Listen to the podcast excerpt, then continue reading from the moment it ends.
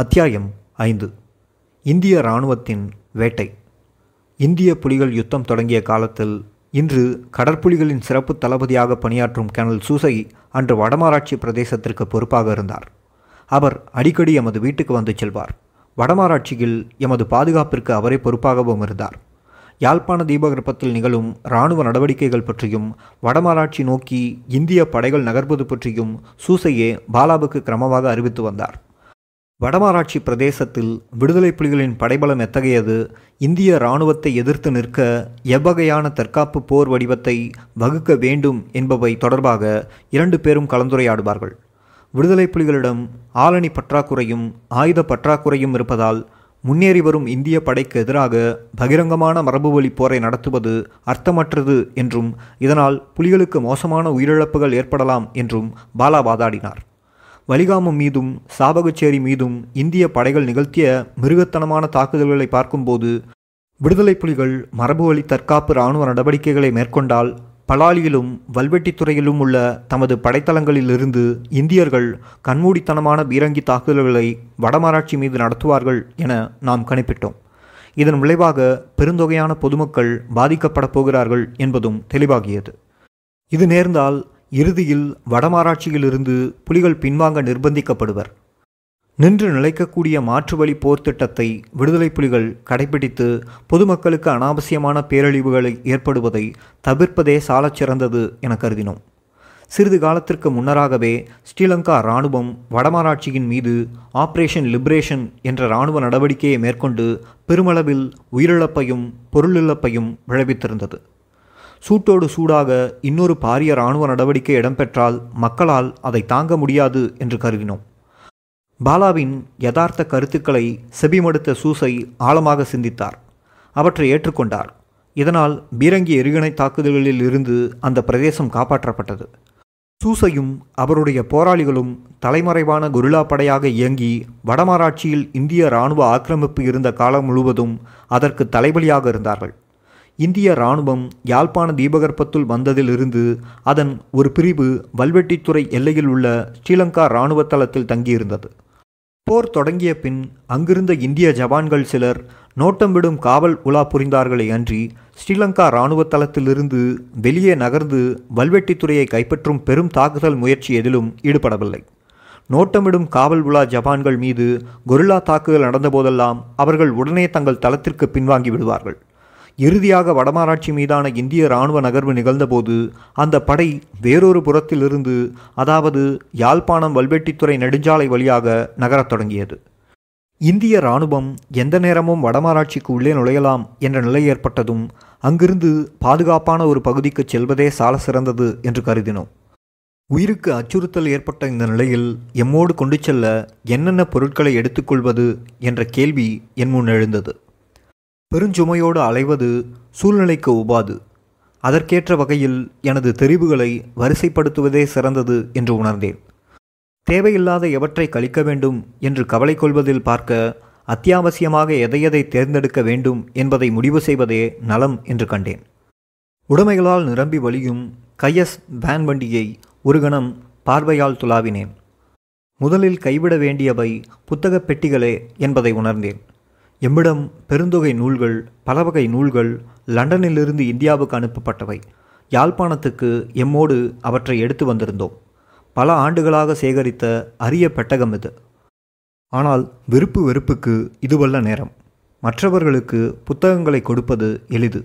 அவற்றை அவர்கள் பாதுகாப்பதும் சுலபம். ஆனால் படித்த குடும்பங்களுக்கே அவற்றை கொடுக்க வேண்டியதாயிருந்தது. படிக்காத குடும்பங்களிடம் ஆங்கில நூல்களை பகிர்ந்தால் தேடுதல் நடத்தும் இந்திய இராணுவத்தினர் சந்தேகம் கொள்ளவும் தகவல் திரட்டவும் எளிதாகிவிடும். இனி சமையல் பாத்திரங்களை ஒப்படைப்பதில் சிரமம் இருக்கவில்லை. உடைகள் என்று வரும்போது மிக தேவையானவற்றை மட்டும் எடுத்துக்கொண்டோம். எனக்கு மிகவும் பிடித்த சில ஆடைகளையும் எடுத்துக்கொண்டேன். எமது உடைகளை இரண்டு பயணப்பைகளில் அடைத்தேன். ஒன்று பாலாவுக்கு மற்றொன்று எனக்கு. நாம் போயடைந்த இடங்களில் மின்சாரமில்லை. ஆகவே மின்விளக்குகள் பட்சிகளையும் கொண்டு செல்வது அவசியமாகப்பட்டது. எம்மிடமிருந்த மண்ணெண்ணெய் விளக்கையும் கொண்டு செல்ல தீர்மானித்தேன். சில மெழுகுவர்த்திகளையும் தீப்பெட்டிகளையும் கூட தேவைப்படக்கூடும் என்ற நினைப்பில் பையில் பொதித்தேன். பின்னர் அவை பெரும் உதவி புரிந்தன. மிஞ்சி கிடந்தவற்றை பெட்டிகளில் அடைத்து வெவ்வேறு வீடுகளில் ஒப்படைத்தேன். இந்த சுத்திகரிப்பு முயற்சியின் பயனாக வாழ்க்கையில் நான் சேர்த்து வைத்திருந்த ஐந்தில் நான்கு பாக பொருட்கள் என்னை விட்டு போயின. ஒன்றே ஒன்றை விட்டு பிரிவது கடினமாக இருந்தது. எனது நிரற்பட ஆல்பம் எனது பிள்ளைப்பருவ பள்ளிப்படங்கள் திருமணப் படங்கள் குடும்ப படங்கள் இவை அடங்கிய நினைவு மீட்டும் படங்கள். பிளாஸ்டிக் பக்கங்களில் ஒட்டப்பட்டிருந்தன. போராளி ஒருவர் அந்த ஆல்பத்தை எடுத்துக்கொண்டு போய் இருட்டிய பின் நிலத்தை தோண்டி அதில் புதைத்தார். தேடப்படும் அதன் சொந்தக்காரரை பற்றிய தடயம் எல்லாமே அங்கு புதைக்கப்பட்டன. அவை தப்பி பிழைக்கும் என்று எனக்கு ஒரு நப்பாசை. அது நிராசையாகவே முடிந்தது. இரண்டு ஆண்டுகள் கழிந்து நான் வடமராட்சிக்கு திரும்பி புதைத்த இடத்திலிருந்து நிழல்பட ஆல்பத்தை தோண்டி எடுத்தபோது படங்கள் உருகுலைந்து பழுதாகியிருந்தன. பிளாஸ்டிக் உறைவூடாக பூஞ்சம் பிடித்து முகங்கள் அழிக்கப்பட்டிருந்தன. எனது பழைய காலத்தை பறிகொடுத்த இழப்பு நிலை உணர்வே தலை தூக்கியது. பிரதான வீதிகளிலிருந்தும் கரையோர பகுதிகளிலிருந்தும் விலகி வடமராட்சியின் நடுப்பகுதிக்குள் நகர்வதே எமக்கு பாதுகாப்பாக இருக்கும் என்று கருதினோம். வடமராட்சியில் உள்ள ஒடுக்கமான ஒழுங்கைகள் பாய்ப்பின்னல் போல தனித்துவம் வாய்ந்தவை. எங்கே நாம் தங்க வேண்டும் என்பதை தீர்மானிக்கும் விடயத்தில் அந்த ஒழுங்கை அமைப்பு வாய்ப்பான ஒன்றாகவே கருதப்பட்டது. இது பாலாவுக்கும் நியாயமாகப்பட்டது பிடித்தமாகவும் இருந்தது. அவரும் அவருடைய குடும்பமும் நண்பர்களும் வடமராட்சியின் இந்த பகுதியிலேயே வாழ்ந்தனர். சிறுவனாக இருக்கும்போது இந்த பகுதியிலேயே அவர் மகிழ்ச்சியாக விளையாடி தெரிந்திருக்கிறார். இந்த பகுதியின் மூளை முடுக்குகள் அவருக்கு நன்கு தெரிந்தும் இருந்தது. இந்த பகுதியில் வாழ்வது என்பது பாலாவுக்கு இளமை பருவத்துக்கு மீளச் செல்வது போல இருந்தது. கல்வெட்டித்துறையிலிருந்து நாம் வெளியேறியதும் இந்திய படைகள் அங்கே காவல் சாவடிகள் சோதனை சாவடிகள் ஆகியவற்றை நிறுவி தங்கள் நிலைகளை பலப்படுத்தி கொண்டனர். அதன் பின்னர் தங்கள் ஆக்கிரமிப்பை அவர்கள் படிப்படியாக விரிவாக்கி நகரத்தையும் பிரதான வீதிகளையும் தங்கள் கட்டுப்பாட்டுக்குள் கொண்டு வந்தார்கள். கரவேட்டிக்குள் நகர்ந்தோம். எமது வாழ்வின் இக்கட்டான இந்த காலத்திலே சுக்லா எம்மோடு இணைந்தார். விடுதலை புலிகளிலேயே அனுபவம் மிக்க மூத்த உறுப்பினர் இவர். வடமராட்சியின் இதய பகுதியான கரவேட்டி பிரிவுக்கு இவர் பொறுப்பாக இருந்தார். போர் அனுபவமும் இவருக்கு நிறைய உண்டு. இந்த பகுதியை பற்றியும் அங்கு வாழும் மக்கள் பற்றியும் விலாபரியாக அறிந்தவர். எத்தகைய வசதிகளை எமக்கு ஏற்படுத்த வேண்டும் என்பதில் அவர் தெளிவாக இருந்தார். வல்வெட்டித்துறையில் இருந்து நான்கு மைல் தூரத்தில் எமக்கு ஒரு வீடு பார்த்த சுக்லா எமது பாதுகாப்பு பொறுப்பையும் தானே ஏற்றுக்கொண்டார். கரவேட்டி கலட்டியில் ஒரு நவீன வசதிகள் உள்ள வீடொன்றை எமக்காக அமர்த்தினார். இந்திய படைகளின் வரவால் பாதுகாப்பான இடம் தேட வேண்டியிருந்த பொட்டு அம்மானுக்கும் ஏனைய காயமடைந்த போராளிகளுக்கும் இந்த வீடு போதுமானதாக இருந்தது. இங்கிருந்து மந்திகை மருத்துவமனைக்கு மருந்து கட்டப் போவது பொட்டு அம்மானுக்கு வசதியாக இருந்தது. வீட்டிலே தங்குவதற்கு வரும் ஆட்களின் தொகை கூடி குறையும். ஆனால் எம் எல்லோருக்கும் பொதுவாக ஒன்று இருந்தது. அதுதான் பொதுவான ஆபத்து. பாதுகாப்பு தங்குமிட வசதியும் எல்லோருக்கும் பொதுவாக தேவையாகவும் இருந்தது. வடமாராட்சியில் மக்கள் வாழும் பகுதிக்குள் இந்திய இராணுவம் படிப்படியாக திட்டமிட்டு ஊடுருவியது. ஆனால் அந்த புவியியல் அமைப்பு அவர்களுக்கு புதிராக இருந்தது. இனி கிராமங்களில் காணப்பட்ட ஒழுங்குகளின் சிக்கலான பின்னல் அமைப்பு புதிதாக அங்கு செல்பவர்களுக்கு திகைப்பூட்டி குழப்பம் ஏற்படுத்துவதாக இருக்கும். ஆனால் புலிகளுக்கு இதுவே வாய்ப்பாக இருந்தது. இந்திய படைகளை தவிர்ப்பதற்கு கிராமவாசிகளுக்கும் இந்த இடியாப்ப சிக்கல் போன்ற ஒழுங்கை அமைப்பு உதவியாக இருந்தது. குழப்பமடைந்த இந்திய படைகள் ஆக்கிரமிப்பின் ஆரம்ப காலத்தில் பிரதான வீதிகளில் மட்டுமே காவல் உலா புரிந்தார்கள். இது எமக்கு நல்ல வசதியாக இருந்தது. காயமடைந்த போராளிகளுக்கு குறிப்பாக பொட்டு அம்மானுக்கு உடல் தேறி வர அவகாசம் கிடைத்தது. அடுத்ததாக இந்திய இராணுவம் வருகிறதா என்று கலவரமடையாமல் நிலைமையை அவதானிக்கவும் ஒவ்வொரு வளர்ச்சியையும் கூர்ந்து கவனிக்கவும் பாலாவுக்கும் எனக்கும் வாய்ப்பு கிடைத்தது. முன்னாள் ஈராஸ் தலைவர் பாலகுமார் வடமராட்சியைச் சேர்ந்தவரே. இந்த நாட்களில் எமது புதிய முகாமில் பாலாவை சந்திக்க அவர் வந்தார். இந்தியாவில் வாழ்ந்த காலத்திலிருந்தே பாலகுமாரை பாலாவுக்கு நன்றாக தெரியும். விடுதலை புலிகளின் அரசியல் கொள்கை மீது பாலகுமாருக்கு நிறைய நம்பிக்கை இருந்தது. இந்திய அமைதிப்படையோடு அவருடைய அமைப்புக்கும் பிணக்கு இருக்கவில்லை ஆகவே இந்திய இராணுவ தலைமையிடமிருந்து புலிகளுக்கு செய்தி கொண்டு வரக்கூடிய வசதியான நிலையில் அவர் இருந்தார். மேலும் நட்பு பற்று உடையவர் என்ற நிலையில் பகைமை உணர்வு கொண்ட இந்தியர்களோடு அல்லாது புலிகள் மட்டிலேயே அவருக்கு ஆழ்ந்த அனுதாபம் இருந்தது. அவர் வரும்போதெல்லாம் இந்திய படைகளின் சிந்தனை என்ன நகர்வுகள் என்ன என்பது போன்ற முக்கிய தகவல்களுடன் வருவார். அவர் கொண்டு வந்த சுவையான செய்திகளில் ஒன்று வடமராட்சி இந்திய இராணுவ தளபதிகளிடமிருந்து வந்திருந்தது. இந்திய இராணுவ உயர்பீடத்துக்கும் பாலாவுக்கும் இடையே ஒரு சந்திப்பு இடம்பெற அவர்கள் விருப்பம் தெரிவித்திருந்தார்கள். அந்த அழைப்பு ஒரு சூழ்ச்சியாக இருக்குமோ என்று பாலா சந்தேகப்பட்டார். ஆனால் போரை முடிவுக்கு கொண்டு வர வழி பிறக்குமா என்ற சிந்தனையில் பிரபாகரன் அவர்களுக்கு விவரம் அறிவித்தார். ஆழமாக சிந்தித்த பிரபாகரன் பாலாவை கைது செய்யும் சூழ்ச்சியாக இது இருக்கலாம் என்று கருதியதால் இந்திய தளபதிகளை போய் பார்க்க வேண்டாம் என்று பாலாவுக்கு அறிவுரை கூறினார். பிரபாகரன் அவர்களுடைய அனுமானம் சரியாகவே இருந்தது. ஏனென்றால் இதே ஏமாற்று முறையை இந்தியர் மட்டக்களப்பில் கையாண்டு மூத்த விடுதலை புலி போராளி ஒருவரை தடுத்து வைத்தார்கள். நல்ல காலம் அவர் வீசிய வலைகளில் நாம் சிக்கவில்லை. பாலாவை இந்தியர் கைது செய்திருந்தால் அவர்களுக்கு அது ஒரு பரப்புரை வெற்றியாக இருந்திருக்கும். அதற்கு இடமளிக்கும் எண்ணம் எமக்கு இருக்கவில்லை. அவர்களுடைய பரப்புரை முயற்சிகள் மும்முரமாக முடுக்கிவிடப்பட்டிருந்தன. கொழும்பின் கட்டுப்பாட்டில் வானலைகள் இருந்தன. கொழும்பு அரசு இந்தியர்களுடன் ஒத்துழைத்தது. ஆகவே தமிழ் மக்கள் நம்பும் வகையில் செய்திகள் புனையப்பட்டன. இராணுவ பெருவெற்றிகள் பற்றியும் கைதான அல்லது கொல்லப்பட்ட அல்லது சரணடைந்துவிட்ட புலிப்போராளிகள் பற்றியும் பொய்க் கணக்குகளை பெருப்பித்து கூறியது.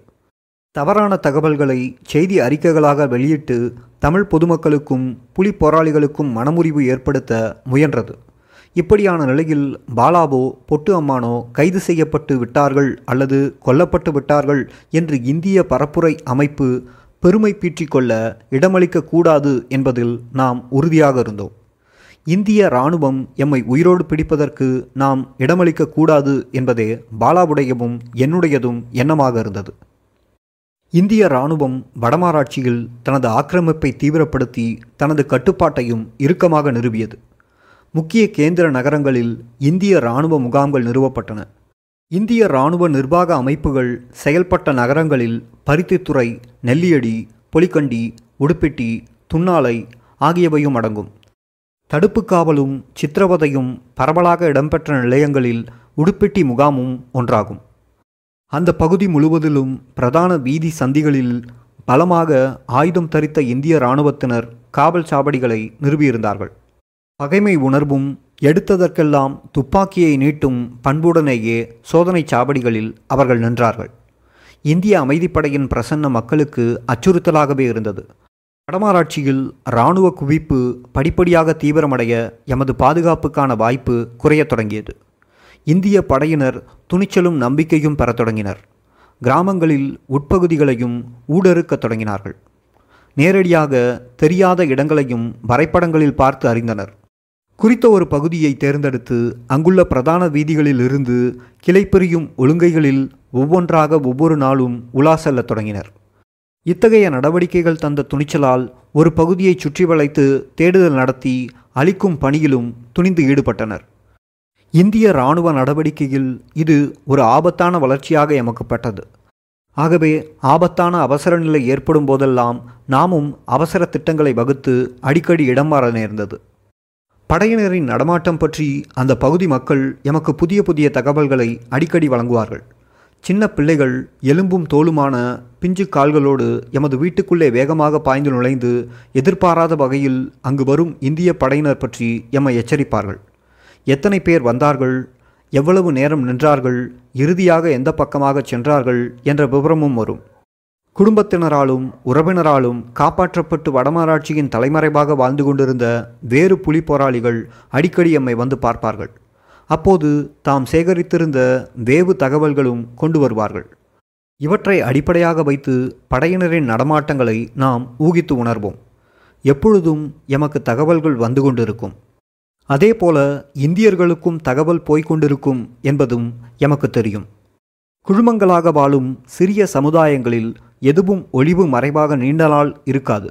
ஆகவே நாம் எங்கே இருக்கிறோம் என்பது பற்றிய விவரம் நாம் இருந்த இடத்தை விட்டு வெளியே போயிருக்கும் என்பதில் எவருக்கும் ஐயம் இருக்கவில்லை வடமாராட்சியில் நாம் தொடர்ந்தும் இருக்கிறோம் என்பது மக்களிடையே வஞ்சகமின்றி பேசப்பட்டது. இதை தமிழ் பேசும் இந்திய இராணுவத்தினர் இலகுவாக புரிந்து கொண்டனர். இன்னொரு பாரதூரமான தகவலை பாலகுமார் கொண்டு வந்தார். பாலாவும் நானும் கரவெட்டியில் இருப்பது இந்தியர்களுக்கு தெரிய வந்துவிட்டதாம் எம்மை தீவிரமாக தேடி கைது செய்யுமாறு ஆணை பிறப்பிக்கப்பட்டிருந்தது. எனவே தேடுதல் வேட்டை தீவிரமாகிய போது எமது மனநிலையிலும் மாற்றம் ஏற்பட்டது. நாம் கைது செய்யப்படுவது இனிமேல் தற்செயலாக இருக்கப் போவதில்லை. இந்தியர்களுடைய குறியெல்லாம் இப்பொழுது எம்மீதே இருந்தது. ஆனால் அவர்களில் பெரும்பாலானவர்கள் பாலாவை நேரில் கண்டதில்லை.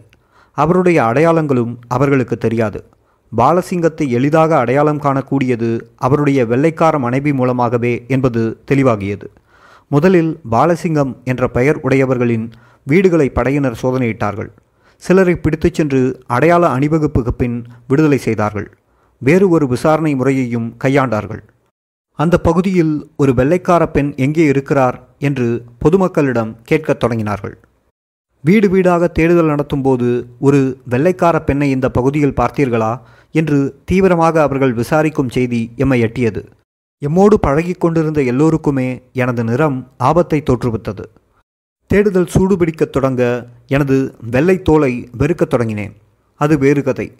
ஆனால் எமது பகுதியில் சுற்றி வளைப்பு தேடுதல் தீவிரம் அடைவதும் எமது வீட்டுக்கு மேலே உலங்கு வானூர்திகள் சுற்றி வருவதும் இந்திய படையினர் எமது முகாமுக்கு மிக அருகாக வரத் தொடங்கிவிட்டார்கள் என்பதை எனக்கு உணர்த்தியது.